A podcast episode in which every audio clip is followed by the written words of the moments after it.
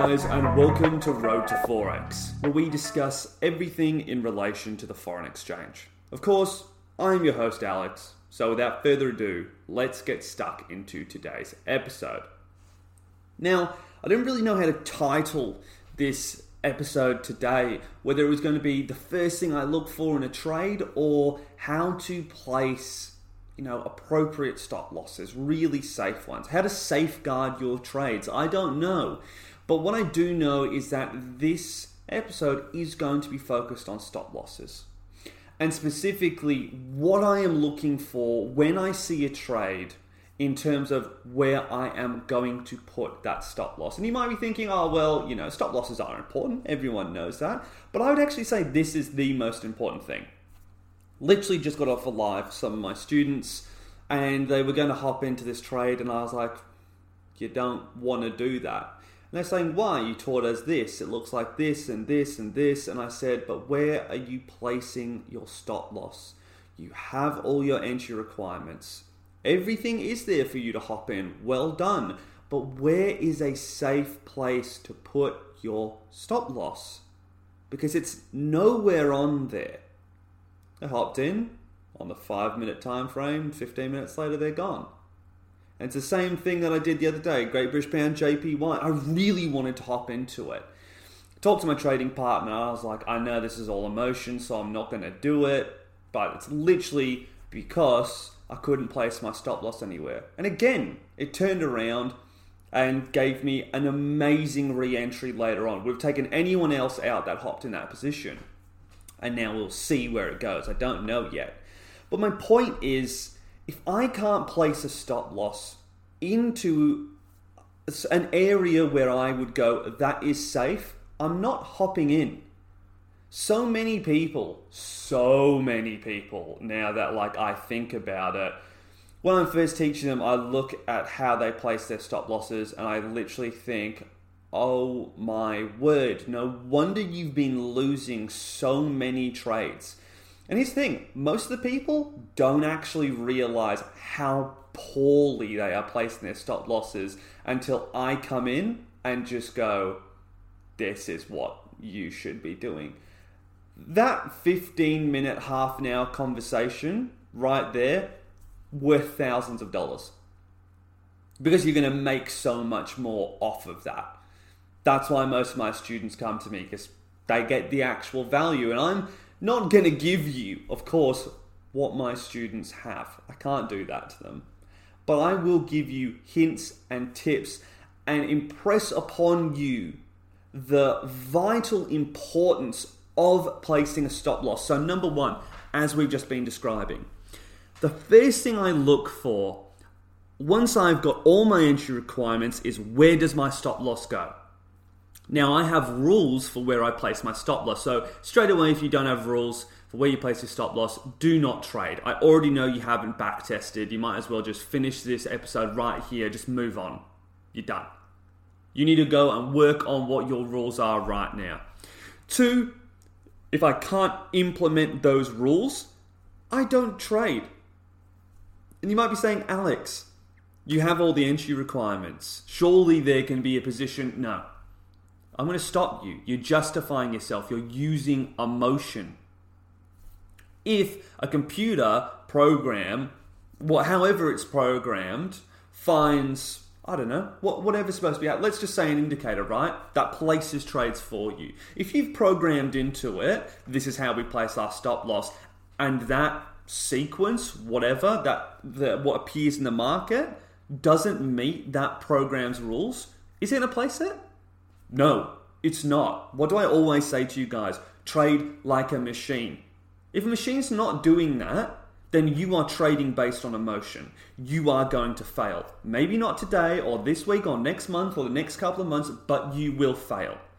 I know a guy personally that for a couple of months with no training experience, or no trading experience, I should say, was making more than me.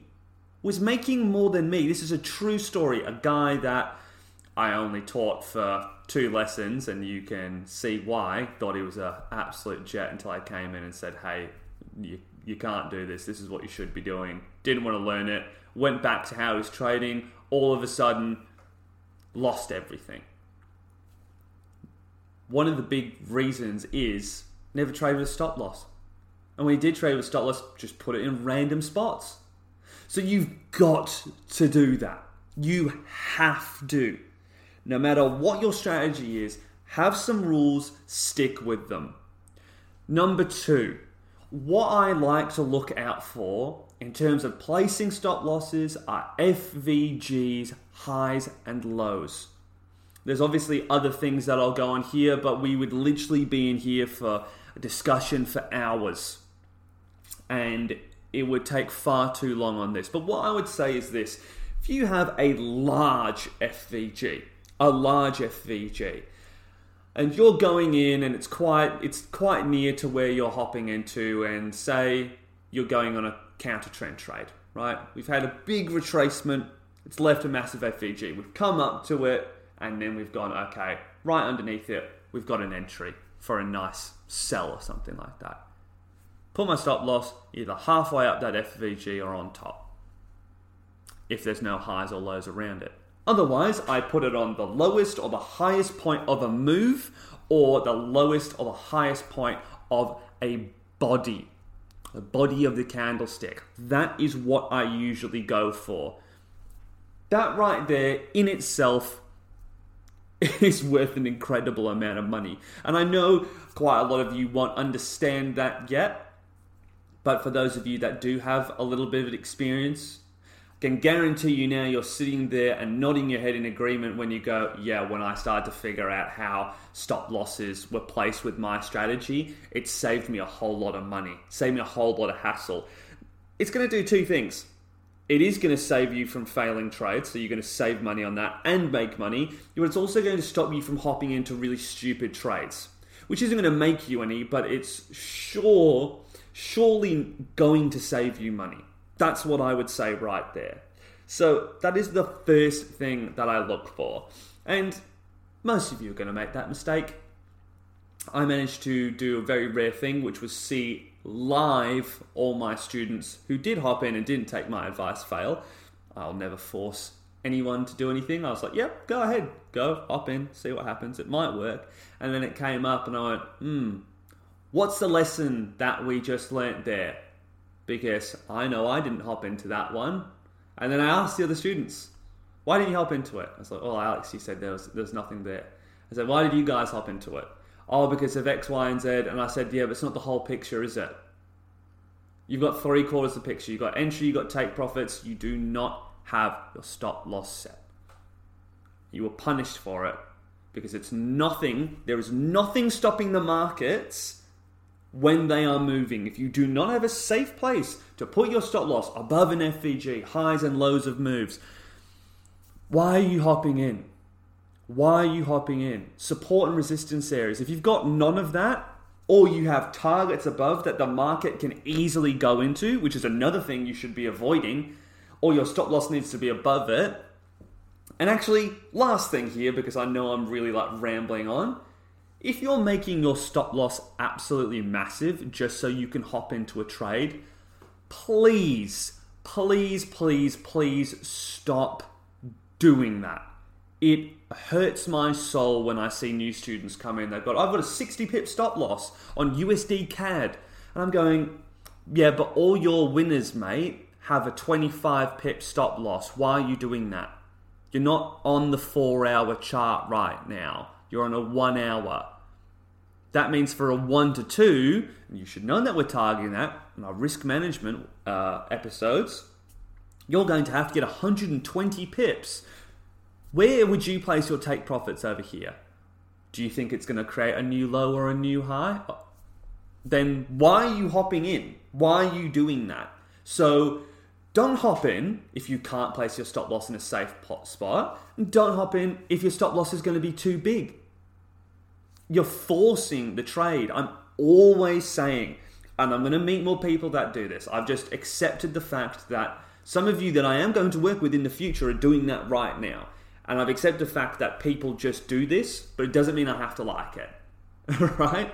I always say, do not fit your strategy onto the market. Have the market fit your strategy. If it doesn't make sense, it doesn't make sense. You can't force a trade to make sense because that in itself is insane, right? Anyway, I want to leave that there. I'm rambling on. Maybe I'll do a YouTube video on it as well and actually show you how to do that. If you don't know, my YouTube account is up. I'm trying to upload like three times, two, three times a week, getting some stuff out there. Of course, my advanced course every Friday is getting updated on Patreon so you can get access to that. And if you're on it, you can always say, hey, Alex, I want you to show me this. Of course, if you want to get in touch with me, www.roadtoforex.com. That's how you can work with me if you're actually serious about getting started. Anyway, guys, have a fantastic day. I will speak to you later. Have a good one. Bye.